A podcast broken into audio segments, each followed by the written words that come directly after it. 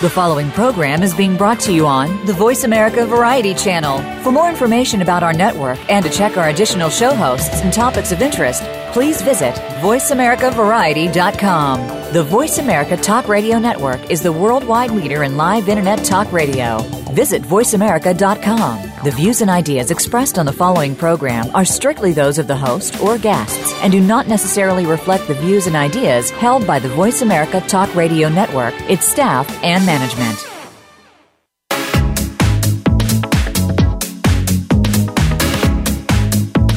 Welcome to the best thing on the internet House Talk with Duncan Smythe. Whether you're planning to buy or sell a house, call in now with your question our goal is to help you with any real estate transaction. So turn off the cat videos and pay attention. Here's your host, Duncan Smythe. Welcome to House Talk. I'm Duncan Smythe. Our number is 866 472 5788 if you'd like to call in with a question. My guest today is Nathan Stremick. He's with Coldwell Banker First Minot Realty in Minot, North Dakota. Welcome to the show, Nathan. Hi, how are you doing today? I'm really good. I, you know, I'm really fascinated by what's going on in North Dakota. Uh, everybody has read stories about uh, what's happening there with the oil boom going on, and it sounds like you're right in the thick of it up there. Is that true? Yes, we are. We are right in the middle of everything that's going on. Tell me how it started. I guess I don't exactly know how it started. Just uh, slowly over time, I think North Dakota's always had oil, but we haven't been the producer or producing the volume that we have over the last couple of years. But now that they have the new technology of fracking, which I don't exactly know how that works, but mm-hmm. um, that is why that technology has made um, the oil boom happen in North Dakota. So was the Bakken oil field is that a new discovery or is it just a different like a different area or do they just uh, uh find new technology? Is that all there is to it? New technology, I guess the Bakken is a formation of the oil. It's a certain area where the, mm-hmm. the oil was hard to get to or they almost couldn't get to it before is how I understand it. And now with this new technology, they're able to do this horizontal frac- fracking and, um, I've read a little out that they weren't able to get out before. Yeah, I've read a little bit about that. Uh, but I keep hearing these crazy stories about people just jumping in their cars and driving to North Dakota and getting $100,000 a year jobs. Is that pretty much true? Nah, no, not there isn't a hundred thousand dollar job. I mean, there's some up here. I'd say you know you're going to have to have experience, or I mean, maybe three to five percent of the jobs you might be able to get a hundred thousand dollar salary, but you're probably looking at closer. I mean, the laborers that are coming up here are still getting paid good, anywhere from you know twenty to twenty five dollars an hour starting out, and you don't even need much experience. Wow, and then the hours, good. you know, some people are used to the 40 hour work week. Well, some of these guys are able to work up to 80 to 90 hours a week if you want it. I mean, the work is there. It's just um, how much a person wants to work at some of these jobs. Do you know how many people have actually come up to your area in the last five years? I guess I couldn't tell you a number. I mean, the population growth, though, Williston is about 100 miles from us, and that's mm-hmm. a smaller town that, you know, wasn't much before the oil. They were probably about um, 14,000 people, and in the last uh, last three years, I mean, they've gained up to about around 20 to 25,000 people the population has. So they've gained quite a bit of people just from the oil. Yeah, I checked the uh, the census data, and the census data said that between 2010 and 2013, uh, the population increased about 50,000 people. That seems, you know, it seems to me if you drop 50,000 people in Los Angeles, nobody would even notice. But dropping 50,000 people in North Dakota has got to be a trauma to the area yes, it's definitely our, our school systems, our infrastructure, um, everything is just kind of blown up from it, and we are just trying to find a way to deal with it. It's, it, it you can definitely de- notice how many people are here. That is for sure. Really, a traffic increase. Traffic increase. Yeah, people used to go across town. You know, a minute or two to go across town. Now it's 10 or 15 minutes, which doesn't sound wow. a lot for someone that's coming from an area where their commute might be a half hour to an hour, but for yeah. us that we're used to getting in the car and driving and being somewhere yeah. in two minutes, it definitely makes a difference. Yeah, 15 minutes in New Jersey is like that. That's like a breath of fresh air to commute for 15 minutes. But I, I get it. I totally get it. So uh, not only are there a lot of oil jobs, but I guess that's just spawned a lot of other jobs. I mean, who works at McDonald's if you have if you suddenly have three times the business? Exactly, and that's the hardest part um, uh, is finding these employees and finding people to staff all this stuff that we need the restaurants, the hotels that are coming to town, um, the hospitals. That's another big thing. Uh, oh, for example, for example, nurses. Nurses are a huge shortage in, in Minot right now, and we're even getting nurses from around the country. And if around the country isn't done enough, they'll even get they have an influx of nurses from the Philippines over here working oh, wow. just to fill those positions. Wow. Okay, well, I've got a whole bunch of questions I want to ask you, but we have a caller on the line. Uh, Ellen from New York. Let's take their call. Hi, Ellen. You're on House Talk. Hi, Duncan. Hi. I'm listening to your your show, and I'm interested in the real estate market in North Dakota. With with this, I think you just said that uh, approximately fifty thousand people have moved into the area in the last couple of years. So, how is that affecting their real estate market? Is there enough inventory? Are they renting? Are they buying? Nathan, that's for you. I guess uh, it's we're building about as fast as you can build right now. I mean, um, supply and demand has driven prices way up. I mean, for example, in 2009, our average sold price in our MLS was around 170,000, and 2013, I think our sold price was 253,000. Wow. So if you can see where that, I mean, about 50% it's driven up the prices in four years. I mean, that's pretty phenomenal. And that goes for renting and everything as much. So is there a market now for real estate agents? I mean, is it worth it for, for an agent, let's say from the East Coast to move to North Dakota to, to become an agent out there with that influx of people? Yes, the, the real estate market's very good out here. Um, Minot in a lot of the smaller towns that didn't have real estate companies, that is where you're seeing a lot of these agents come from. Uh, I've seen ones from Arizona and Texas and Florida and different stuff like that are coming and settling in these small towns and starting companies there because they had nothing before um, this boom happened. And so it, there must be a lot of new construction? Yep, a ton of new construction. Um, for example, in Minot, the hotels, uh, I mean, for as long as I can remember, the hotels, we had about 100 or 1,600 rooms. And since about, I use that 2009 because that's about when a lot of things started to take off, give or take a year there. Since 2009, we have, now we have over 3,200 hotel rooms, so it's doubled just wow. the hotels. Wow. So, as far as an investment, it would be a, a, good opportunity for someone to just buy property to rent. Are rentals as as much in demand as sales? Yes, especially in some. I mean, um, a lot of people are buying houses and different stuff like that too. But a lot of these guys that come up here travel with the oil boom, so they're here for as long as it's going to last, and they don't want to buy a house. They want to be able to move. I mean, for example, I have a sixplex listed in Tioga. That's one of the smaller places um, smaller right. towns. And I mean, right now it'd be it's for sale at like a 16% cap rate, what I think is pretty much unheard of in other parts wow. of the country. And you're able to pick up um, investment properties up here from 13 to 15, 16%. Wow. Well, it sounds like it's a good opportunity for real estate agents. I'll have to give it a little thought. Yes, it's definitely a booming area, that's for sure. Okay, well, thanks very much. Ellen, thanks no so much for your call.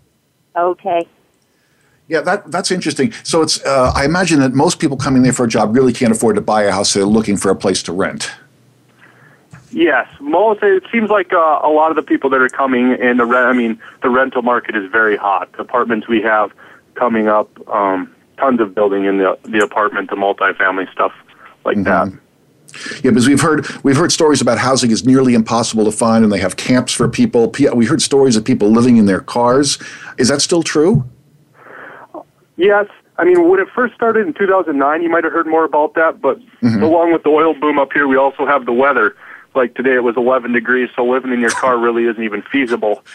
You know, yeah. but if you come up in the summertime out in the wall, you know, some people were spending nights in the Walmart parking lot just looking to get started. Um, wow you know find the job or see where they're going to land. Are people even renting rooms in their own homes just uh, for the money or to uh, to take up the slack? There was some of that. Now, um, with all these hotel rooms, I would say that more people are choosing a hotel room over renting out of someone else's houses. Now that we've finally caught up, the hotel rooms and everything have caught up to where probably closer to where they should be. Mm-hmm. Uh, you were talking about new construction. Uh, is most of the new construction is it single family homes, apartment buildings, uh, you know, multifamily? What, what are they building? A mixed bag of everything. Um, anything from commercial office space to single family homes to um, townhouses and duplexes, apartment buildings. Uh, everything is pretty much being built up here. You can find it. Wow. Wow, that's great. So t- tell me, uh, you mentioned the average price of a house was up into the t- around 250 or so. What would a condo cost? A two bedroom two bedroom condo? The average on that, you might be around that 200 to 220 mark. I'd okay. say probably close to that 220, especially if you're in that new construction area. I got an email question. Um, Sam in Connecticut wrote me an email saying, "With the increase in building, are you seeing a lot of prefabricated homes?" A little bit, um, not so much more in Minot here, they they still do. I mean, there's a little bit of demand, but most of the stuff I have been seeing is mostly stick built. Mostly, yeah. Okay. Yeah, I was just looking at uh, the uh, census data. It said that 50,000 increase. The population increased in the U.S. at 2.4 percent between 2010 and 2013. North Dakota was 7.6 percent. Uh, and North Dakota now has the lowest unemployment in the nation. You're really, you are really the envy of every other state because a lot of states are having problems with unemployment right now, of course. Yes. But I have this, you know, it's funny. I've never been to North Dakota. I'd love to get there. I have this picture in my mind of quiet plains extending for miles with very few inhabitants, maybe some cattle, maybe a few cars, sort of a pastoral uh, view. Has that image sort of blown up? yeah. Um, I guess it's, it's still like that. I mean, we have so much land up here and everything like that. But now you'll just see the landscape out in western North Dakota dotted with oil rigs and more traffic and trucks, and mm-hmm. and um, it used to not be there. A lot more truck traffic, and that also is posed for some of our rural roads posed a problem. Yeah, I can I can imagine. So, um, housing prices are up, traffic is up. How's crime? Crime, I mean, really, with more people, you're going to see more crime, but I don't think it's a big problem.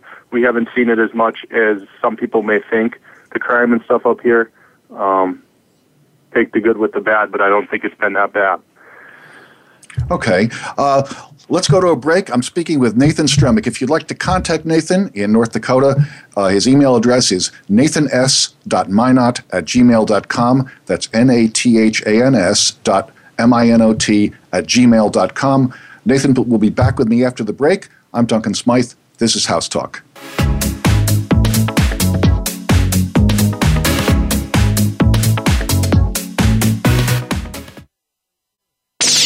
the Internet's number one talk station. Number one talk station. VoiceAmerica.com. If you like what you're hearing on the show today, or if you have a question or comment for Duncan, contact him on Twitter at Housetalk Guy or email him at housetalkguy at gmail.com. Duncan's book, Colossal Mistakes Home Sellers Make, is available at colossalmistakes.com or through any online bookseller. Duncan can also help you choose an outstanding real estate agent in your area. If you'd like Duncan to recommend a great local realtor for you, go to his website, duncansmythe.com, and click on Recommend a Realtor. Hi, I'm Joe Galita, president of Millennium Home Mortgage. We know that owning a home is the American dream, and we are here to make that dream come true for you. With years of experience and exceptional customer service, we will help you navigate the often murky waters of the mortgage industry, working hard to find a mortgage program that's best for you. For more information, go to mhmlender.com Millennium Home Mortgage, the first place to go for a mortgage. Voice America Network proudly presents The Catherine Zox Show for women, men, children, and families. Catherine magically combines her compassion, experience, and talent to bring listeners a show that's upbeat, informative, and yes, a little sassy. Tune in every Wednesday at 7 a.m. Pacific Time, 10 a.m. Eastern to The Catherine Zox Show on the Voice America channel. Many people are seeking to make a difference in the world, but few actually have the tools to do so. Every week, host Mary Beth Lodge and her guests will have you thinking forward and will give you the tips to keep your life goals, priorities, and choices on track. The result is an easier, happier, and more inspired life. The name of the program is What Matters. Tune in every Wednesday at 9 a.m. Eastern Time, 6 a.m. Pacific Time on the Voice America Variety Channel. What really matters is the positive changes that you'll bring to your life and the world just by listening. Stimulating talk gets those synapses in the brain firing really fast all the time. The number one internet talk station where your opinion counts. VoiceAmerica.com.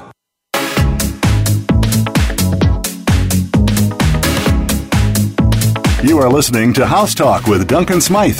To reach our show, call in to 1 866 472 5788. That's 1 866 472 5788.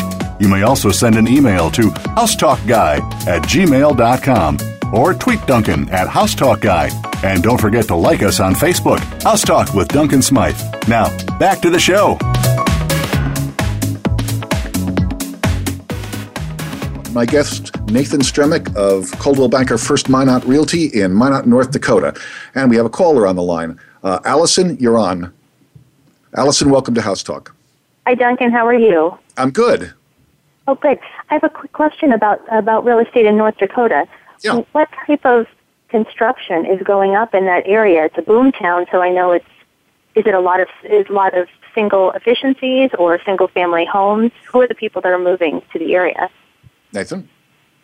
Yeah, you're getting a lot of uh, single family homes, um, apartment buildings, multifamily buildings. Uh, are you talking more about the housing or more about like commercial as far as businesses and stuff like that too? Well, I remember seeing a story a couple of years ago about um, the beginning of the boom towns in the area, and you know, men were men were flocking to the area to get jobs. A lot were living in their cars or living four to a hotel room because there just wasn't enough living space for people.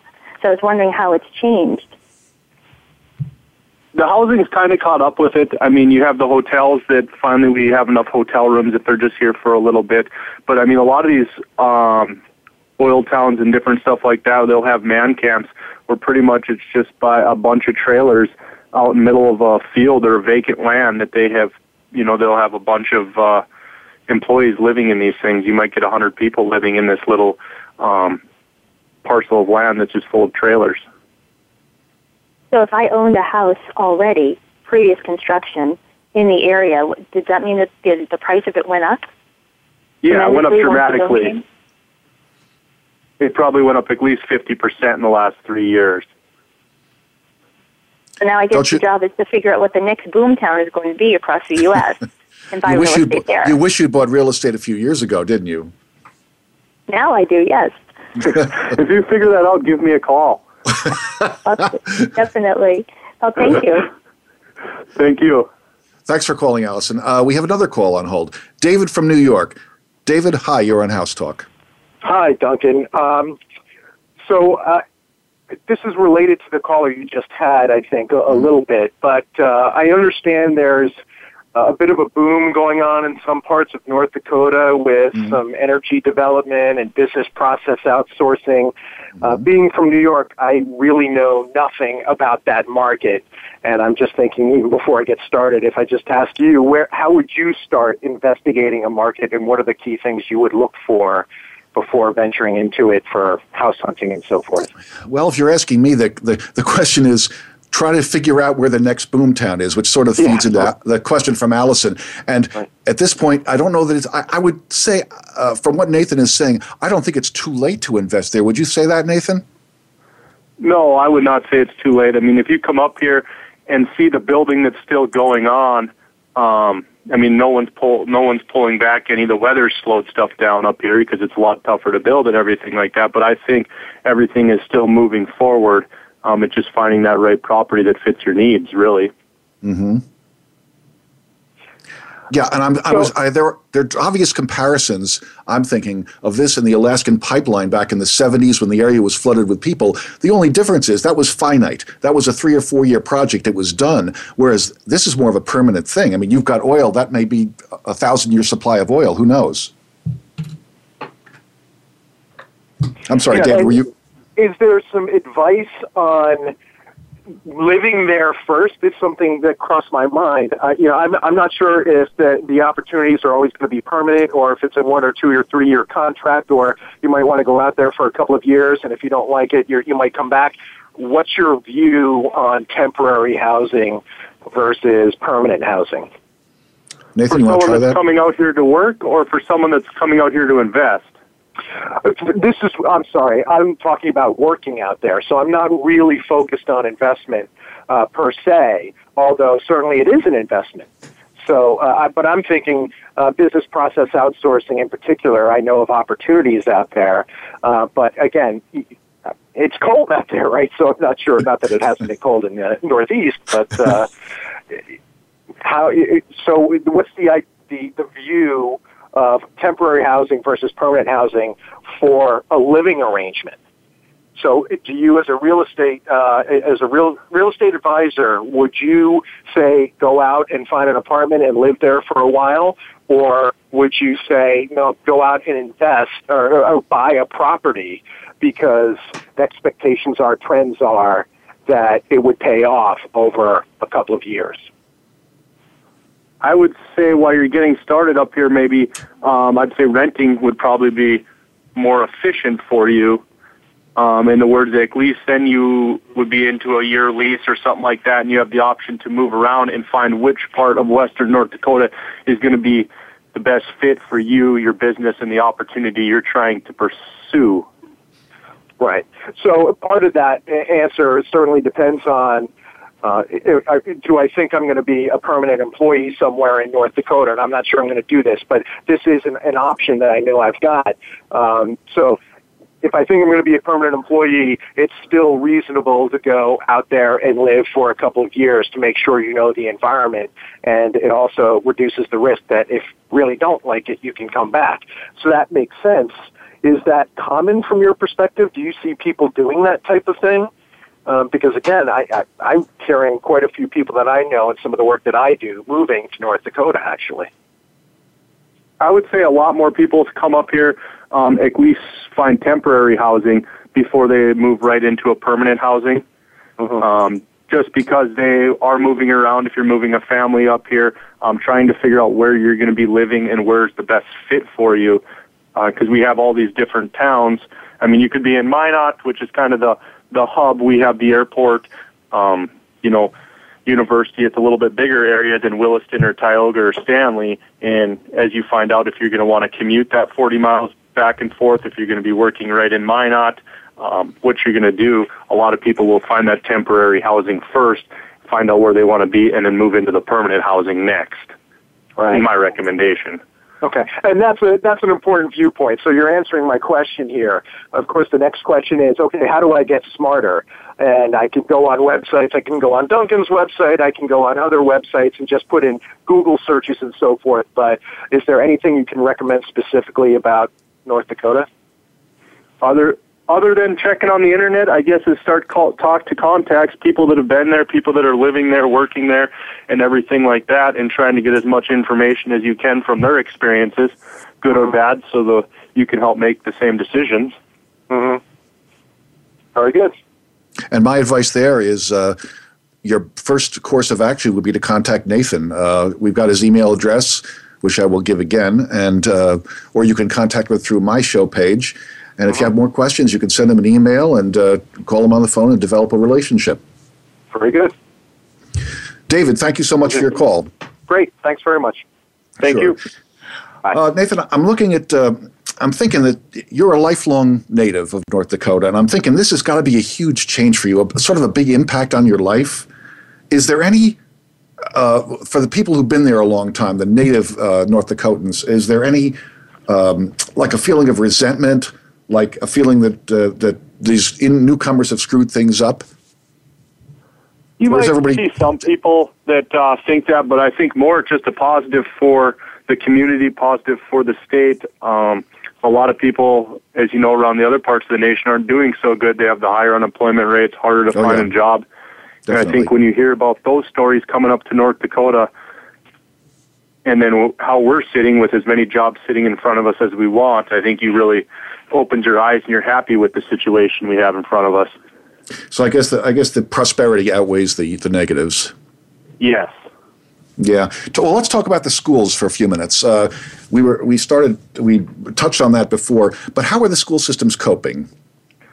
I guess I think it was right in November. We just had a bond issue for about 125 million, if I recall. That was shut down. But I mean, the schooling system. We are looking for ways funding. We definitely need more schools, um, or to build a couple more schools right now. All over, it's kind of maximum capacity, and if they aren't max capacity right now, in the next, uh, you know, three to five years, they're all going to be maximum capacity by the way the figures and statistics look if they keep growing at this rate. Mm-hmm. And I'm thinking, um, I think you've probably run out of teachers by now. Yep, teachers are another thing. I mean, before it used to be, uh, you know, to get a teaching job in North Dakota in some of these schools was a little tougher because it is a solid job for everyone. Well, right now it, we have people moving all from all over to come and teach and help fill these classrooms. Schools are full, and we've even brought in mobile or portable classrooms. I think right now the Minot Public School District has around 24 portable classrooms that are just put outside, kind of like almost a manufactured classroom outside some of these schools. Wow. How many different uh, eh, municipalities or school eh, zones or school areas are affected? Do you know? I wouldn't even know for sure. Um, I mean, all the school systems in western North Dakota are affected, I guess, to answer the question. There isn't, in the area where the oil boom is happening and everything like that, they're all experiencing major growth in the school system. For example, Stanley, which is another oil company, or uh, not know oil company, oil town, um, I sold them an apartment building. I think it was a fiveplex for them to house their teachers in just because they couldn't get teachers to come to town. They had nowhere decent to live. They had to provide like housing. So they had to provide housing for them to get to lure the teachers. Yep. Well, that that makes sense. If you if you give them housing, that'll at least uh, it, you know why would I move there if I have no place to live? That's what the first thing that I would be thinking. Exactly, ease some of the burden for them. Well, um, Nathan, it's been great having you as a guest on the show. Uh, I really appreciate it. I, I urge my listeners Anyone who wants further information about this can contact Nathan. If you have any interest whatsoever in moving to that area or uh, want more information on what's going on in North Dakota, uh, my guest has been Nathan Stremick, and it is S T R E M I C K. And the email address is nathans.minot at gmail.com. That's N A T H A N S dot M I N O T at gmail.com if you'd like to contact him, or go to my show page here on Voice America, and I'll be glad to put you in contact with Nathan. Nathan, thank you so much. Thanks, Duncan. Take care. Uh, we're going to, going to, go to a break now. Uh, I'm Duncan Smythe, and this is House Talk.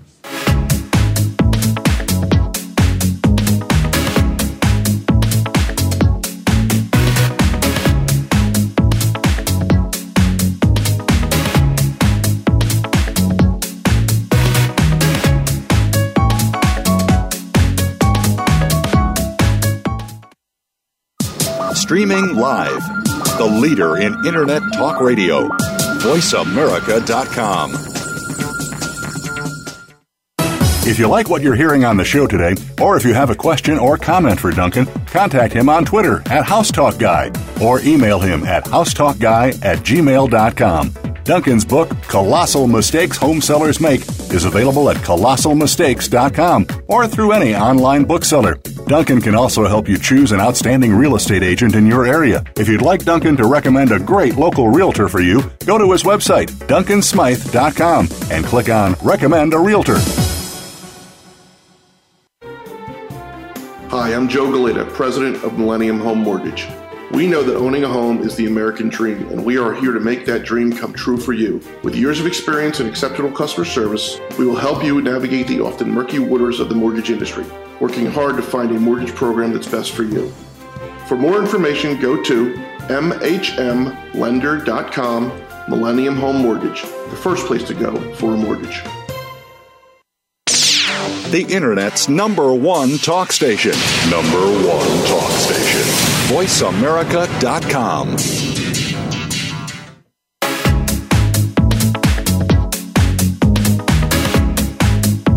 You are listening to House Talk with Duncan Smythe.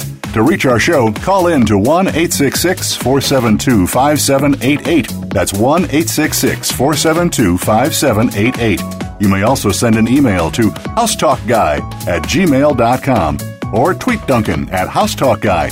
And don't forget to like us on Facebook, House Talk with Duncan Smythe. Now, back to the show. Okay, we're back with House Talk. Uh, I want to talk about environmental issues. I promised last week this is what we were going to talk about. Um, some of the conditions of your house that will be detected during a home inspection are more serious and could require immediate attention due to their potential to infect the environment. Uh, these issues usually have to be addressed prior to closing. So educating yourself about them is really the prudent thing to do as a seller.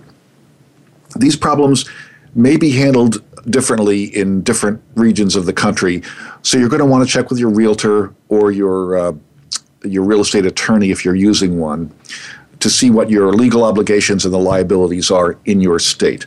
But your realtor will be able to advise you uh, because they, we deal with this every day. One huge mistake is not addressing environmental concerns before you list your house for sale. Uh, if, if you, as a seller, are aware of any of these conditions in your home, arrange to have the situation remediated before you put your house on the market.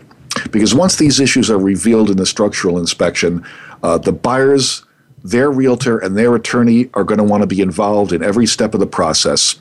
The buyers can insist on being informed of any remedial action that's being taken. They may want to be present to observe how work is being done. Their attorney might demand the right to select whatever contractor is used for the project. Having remediation done before listing the house for sale might save you a lot of time, a lot of money, and certainly a lot of aggravation. So let's talk first about underground oil tanks. Underground oil tanks they have been a major problem. They can really be a big problem, and they've caused a lot of headaches for a lot of people. Uh, for many years, oil tanks for home heating oil were buried on the property. This process has been largely abandoned, uh, using instead a tank in the basement of a house, or in some rural areas, you'll see them above ground. Uh, the primary reason for this is the potential for rusting and leakage. Older tanks may deteriorate over a long period of time and develop cracks or holes.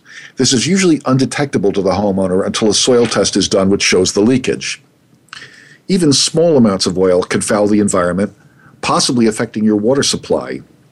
And in extreme cases, we've seen entire suburban neighborhoods that have been contaminated and rendered drinking water uh, undrinkable. If your home is currently heated by oil from an underground tank, the best course of action is to buy oil tank insurance before you put the house on the market. Now, you may already be insured by your oil supply company, but you definitely want to confirm this. Some homes currently heated by natural gas may have been converted from oil to gas heat at some point. I know this is really common in the Northeast, and it's very especially common in older homes. And here's a question that homebuyers are sure to ask, and every seller should know the answer. Is there an abandoned oil tank on your property? If the answer is yes, you're going to have to prove that it was legally abandoned.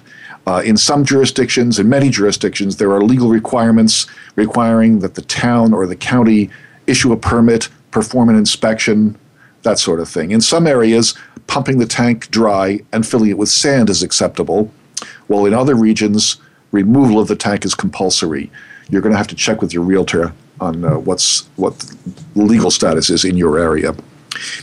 If the answer is no, and you're sure there's no underground tank, the buyers may still want to perform an inspection, which involves sweeping the yard with a metal detector or performing a soil test. This is entirely reasonable. If you were buying the house, you could also insist on it. In many areas, buyers are demanding that underground tanks be removed. Although this is not inexpensive, it's the one it's the only way to be certain that there is absolutely no contamination. Now, cleanup of well contamination can be a monumental problem. Uh, and I have a quick story that really does not involve an in ground tank, but it presents an extreme case and the result. Several years ago, a house not far from mine was receiving a, a delivery of heating oil. The tank, which was located in the basement of the house, was accidentally overfilled. Now, I don't know this was whether whether this was human error or equipment failure, but oil flooded the basement and seeped through the basement walls and permeated the soil. This really created an environmental mess. The owners had to vacate the house for safety reasons, and the state environmental authorities had to get involved. Eventually, the house had to be demolished and the contaminated soil completely excavated. I kept driving by here week after week, and there was this enormous hole in the ground. The homeowners, of course, had to find another place to live, and the house w- was demolished, and the entire situation became an insurance nightmare. It took years to settle. You really want to know in advance if you have an underground oil tank. Let's talk about asbestos. For a long time, asbestos was used for its fire resistant properties. Many years after its usage began, it was discovered to be carcinogenic. If inhaled, the fibrous material lodges in the lungs and remains in the lung tissue. Lengthy exposure may lead to cancer. Uh, in many cases, it has led to cancer. Prior to being restricted in the 1970s, asbestos was commonly used in roofing shingles, insulation, siding, ceiling tiles, and even other building materials. Now, asbestos doesn't usually present a health risk unless it's deteriorating. The greatest hazard arises when it's being removed. During the removal process, the dangerous fibers uh, they are released into the air where they can be inhaled, and that is really a bad situation. If asbestos is discovered during a home inspection, the buyer is going to demand remediation. Uh, this is usually accomplished in one of two ways removal of the asbestos or some sort of encapsulation. Now, one thing, one giant mistake is attempting to remove asbestos yourself. You do not want to try that. This is not something you do yourself. It is extremely hazardous. Older homes frequently have asbestos insulation wrapped around basement pipes. This is very common. It may be very tempting to just pull it down and throw it in the garbage. Don't do this. This is a foolish thing to try. Remember, asbestos is the most dangerous when it's disturbed. The particles can become airborne and you will inhale them. They're very small. If you need, if you're going to have to have asbestos removed, you have to call a certified expert. There are people who remediate this. They're they're experts. These are the guys you want to call, and you'll appreciate how dangerous the removal process is when you see the extent of the safety precautions they go to when they're removing asbestos. They're going to arrive at your house. They're going to drape the affected area with plastic sheeting to prevent the asbestos particles from, from dispersing they're going to wear these hazmat suits. They look like spacesuits. And they wear those as they carefully remove the asbestos and haul it away in sealed containers. After ventilating the area thoroughly, they conduct an air quality test with electronic measuring devices. Uh, no one's going to be allowed back into the house until they have an acceptably low reading. This is the only safe way to complete this task. Do not do it yourself. The other method is to encapsulate the asbestos, and this works pretty well with pipes, especially for asbestos wrapped around pipes. Um, this process involves overwrapping the asbestos while leaving it on the pipes, and this has the added benefit of increased insulation. And this also may be less expensive than removal, but you want to consult with a certified specialist before you do any of that. Let's talk about lead paint. Lead poses a risk even in very small concentrations. The primary threat in, in a home is in the form of lead based paint. Lead based paint was used on most homes built before 1940 and continued to be used in many homes built between 1940 and 1970. The use of lead based paint was banned by the federal government in 1978. When lead based paint is flaking, it can be ingested or inhaled and will then accumulate in the tissues and organs of the body. Damage to the central nervous system can result from high accumulation. Lead poses an even greater danger to children because of their lower body weight. The greatest danger with lead paint occurs when old paint is being removed by sanding. A fine lead dust becomes airborne and permeates the area being sanded. If you decide to do this yourself, be absolutely certain that you're wearing the proper protective equipment when you're doing the sanding. Make sure the room being sanded is very well ventilated and allow sufficient time after you're finished for the lead dust to dissipate completely. And be absolutely certain that children or infants are not in the house during this process. Sellers of homes built before 1978 have to furnish information about the presence of lead based paint to any prospective buyer.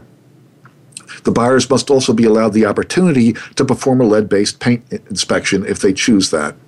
Uh, your realtor will provide the required forms, and the buyers are given a pamphlet titled Protect Your Family from Lead in Your Home. This is required by federal law. This became a serious problem as children were allowed to chew on windowsills and then became very sick. Uh, in most cases, lead paint on interior walls is painted over with a paint that covers the lead paint, preventing it from flaking and chipping. Ask at Home Depot or Lowe's if the paint you're buying is sufficient to cover lead paint and minimize the possibility of exposure. Radon gas. Radon is a colorless, odorless gas that occurs naturally in the soil. It's the byproduct of decaying uranium. Radon enters your home through small openings, such as tiny cracks in the foundation. Breathing radon increases your chances of developing lung cancer. It can also seep into groundwater, putting homes that use well water at risk. Radon exists in every state but it's more prevalent in certain areas. Uh, and most buyers will insist on a test to determine if radon is present. Remediation for radon is relatively inexpensive because even at high levels, it can be successfully lowered with ventilation equipment. A radon remediation company can be found in any local phone directory or through your realtor. Mold and mildew. There are at least a thousand species of mold commonly found in the United States. Only a small percentage of these are associated with health related problems. Everyone is exposed to many types of mold every day, both indoors and outdoors. And most people suffer no ill effects, but some people are very sensitive and may suffer cold like symptoms. And in very rare cases, mold spores can cause serious illness. There is no practical way to eliminate mold. Uh, the best way to control it is by controlling moisture. Areas of, areas of your house that are chronically damp are susceptible to mold and should be kept dry. The bottom line is no moisture, no mold. Keep it dry, you won't have mold. If a home inspector discovers or suspects mold, he's going to recommend a mold abatement, and any mold treatment or abatement must be carried out by a certified mold abatement company. Again, this is something that you don't do yourself. Um, government inspections. There are government inspections involved. These are entirely separate from the buyer's structural inspection. The county or town where you reside has legal requirements for a property that is changing owners. Every state has building codes, and your county or municipality has ordinances which have to be observed when a house is sold. This is a matter that your realtor is thoroughly familiar with, and your realtor will help you prepare for these inspections. In some areas, a fire department inspection is necessary for smoke and carbon monoxide detectors, and in other jurisdictions, a full certificate of occupancy inspection may be mandatory. And there are always charges for these inspections, so keep that in mind. Okay, when we come back from the break, I have a couple of emails. Uh, so we'll talk after the break. I'm Duncan Smythe. This is House Talk.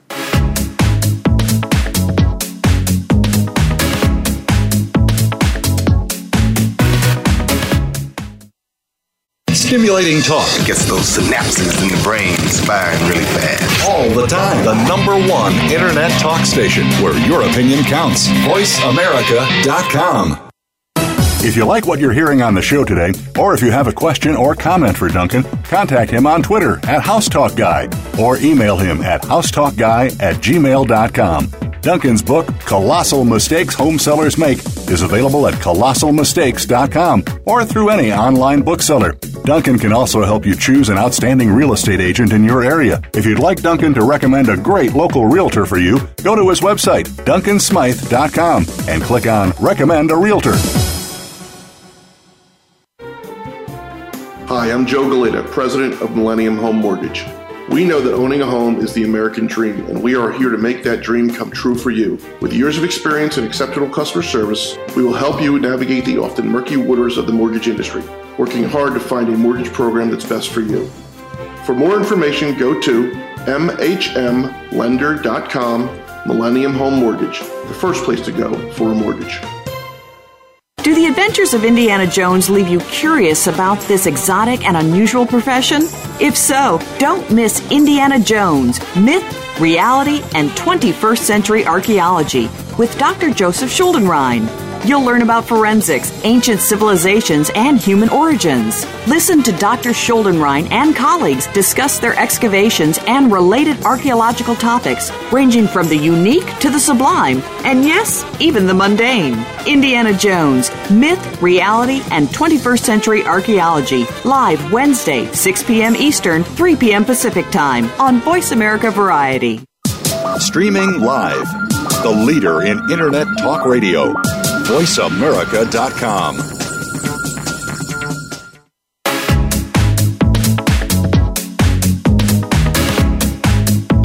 You are listening to House Talk with Duncan Smythe. To reach our show, call in to 1 866 472 5788. That's 1 866 472 5788. You may also send an email to housetalkguy at gmail.com or tweet Duncan at House Talk Guy. And don't forget to like us on Facebook, House Talk with Duncan Smythe. Now, back to the show. Okay, we're back with House Talk. I'm Duncan Smythe. I got an email this week from Sandy in California. She writes that she recently bought a house and she's closing in several weeks. She just found out the date and wants to know how do I prepare for the closing? Well, first of all, Sandy, uh, you want to plan your move. Uh, as soon as any seller has a closing date, or a buyer for that matter, has a closing date, or even if you've got a tentative closing date, the first step, the first thing you want to do is contact a moving company and make arrangements. You want to do this earlier rather than later, as movers frequently have full schedules and it may be difficult to get the date you need uh, especially the end of the month. The end of the month is normally the busiest time for movers. So the minute you find out what your closing date is going to be, when your realtor calls and says you're closing on the 30th, call the mover immediately. Finding a reliable, trustworthy mover is not always an easy thing to do. Although the majority of moving companies are honest and reputable, there are fly by night movers known for overcharging and dishonesty. I highly recommend calling the Better Business Bureau in your area to check their status. And another thing, I, re- I, really recommend Angie's List. I think Angie's List is a terrific resource whenever you're looking for someone to do a job at your house, uh, whether you're looking for a painter, a plumber, an electrician, uh, especially with a mover. Check out Angie's List. Your realtor can recommend uh, a mover, or if, you have, if you're using a real estate attorney, uh, they can recommend a, a dependable moving company that they've used before. You can always ask a friend. Uh, if you know someone who's moved recently, ask them if they liked their mover. Was the mover reliable? Were they dependable? Did they show up on time? Most importantly, did they overcharge you? Did they give you an estimate and then stick to the estimate? The mover is going to come to your house as soon as you call and look at everything in the house and, and assess uh, how many people are necessary, how many boxes they'll need, that kind of thing. But you want to settle that all in advance, especially the money issue, because that becomes a touch point. You're waiting to close. Now, as the closing date approaches, you're going to be busy packing and preparing for the move.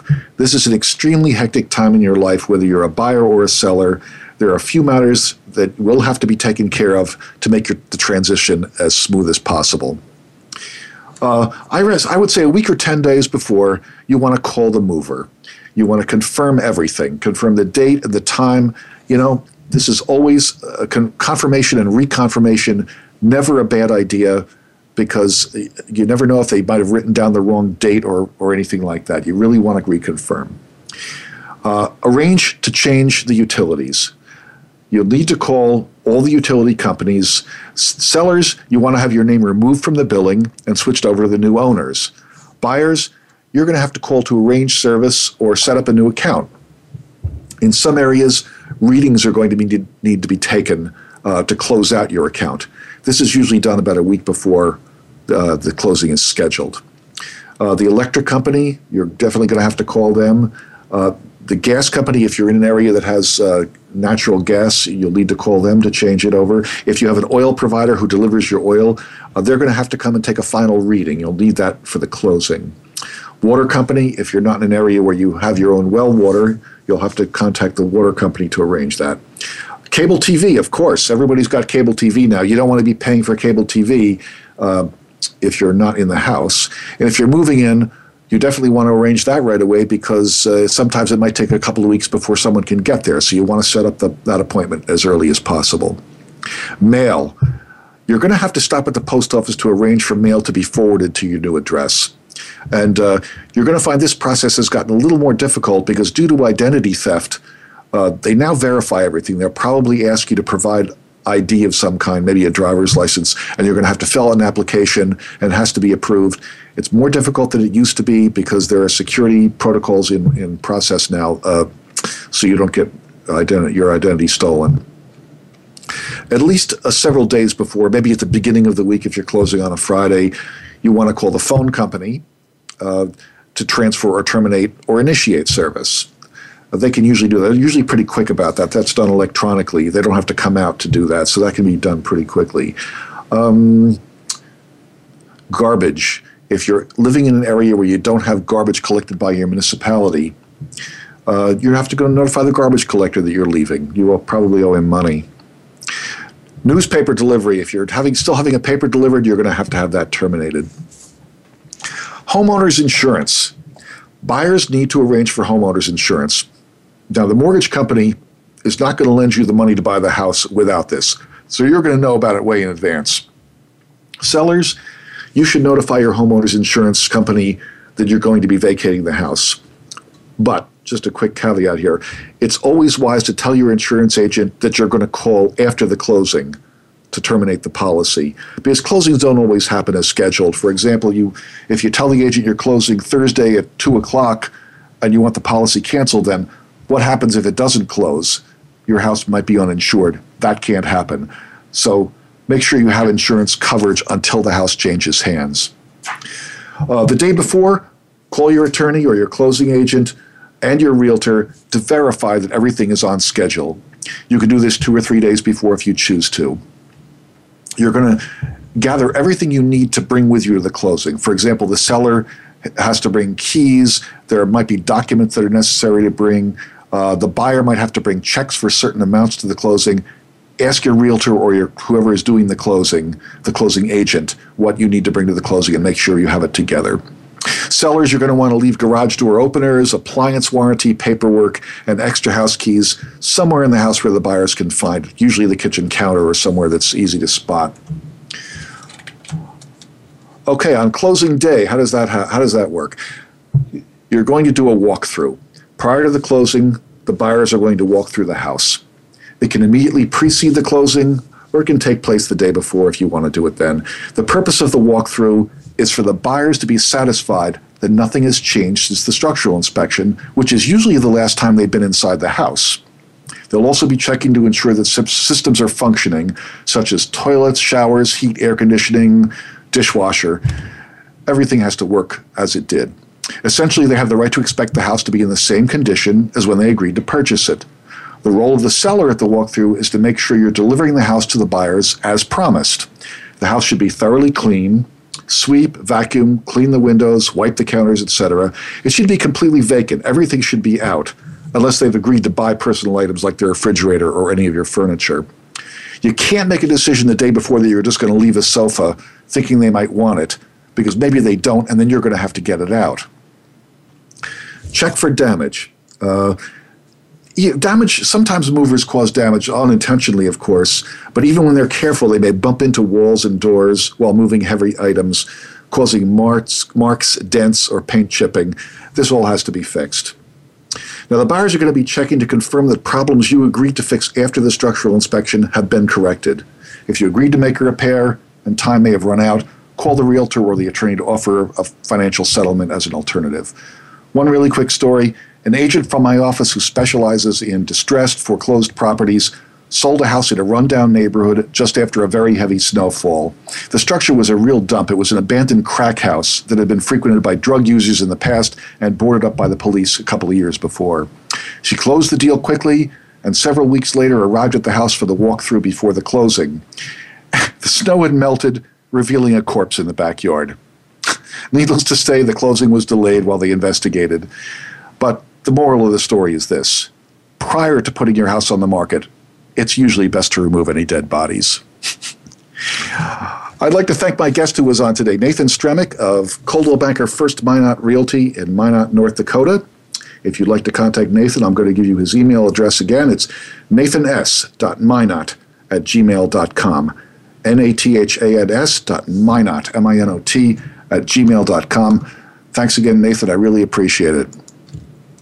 That's it for this week. Uh, tune in next week at the same time, 6 p.m. Eastern, 3 p.m. Pacific, here on the Voice America Variety Channel. Thanks to my engineer, Michael Surgit, and my executive producer, Brandy Jackson. If you missed any part of today's show or you want to listen again, go to my show page right here on voiceamerica.com. Have a great week. I'm Duncan Smythe. This has been House Talk.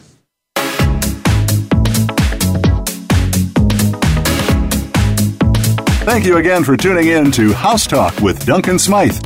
Like us on Facebook and join us again next Tuesday at 3 p.m. Pacific Time, 6 p.m. Eastern Time on the Voice America Variety Channel. Have a great week.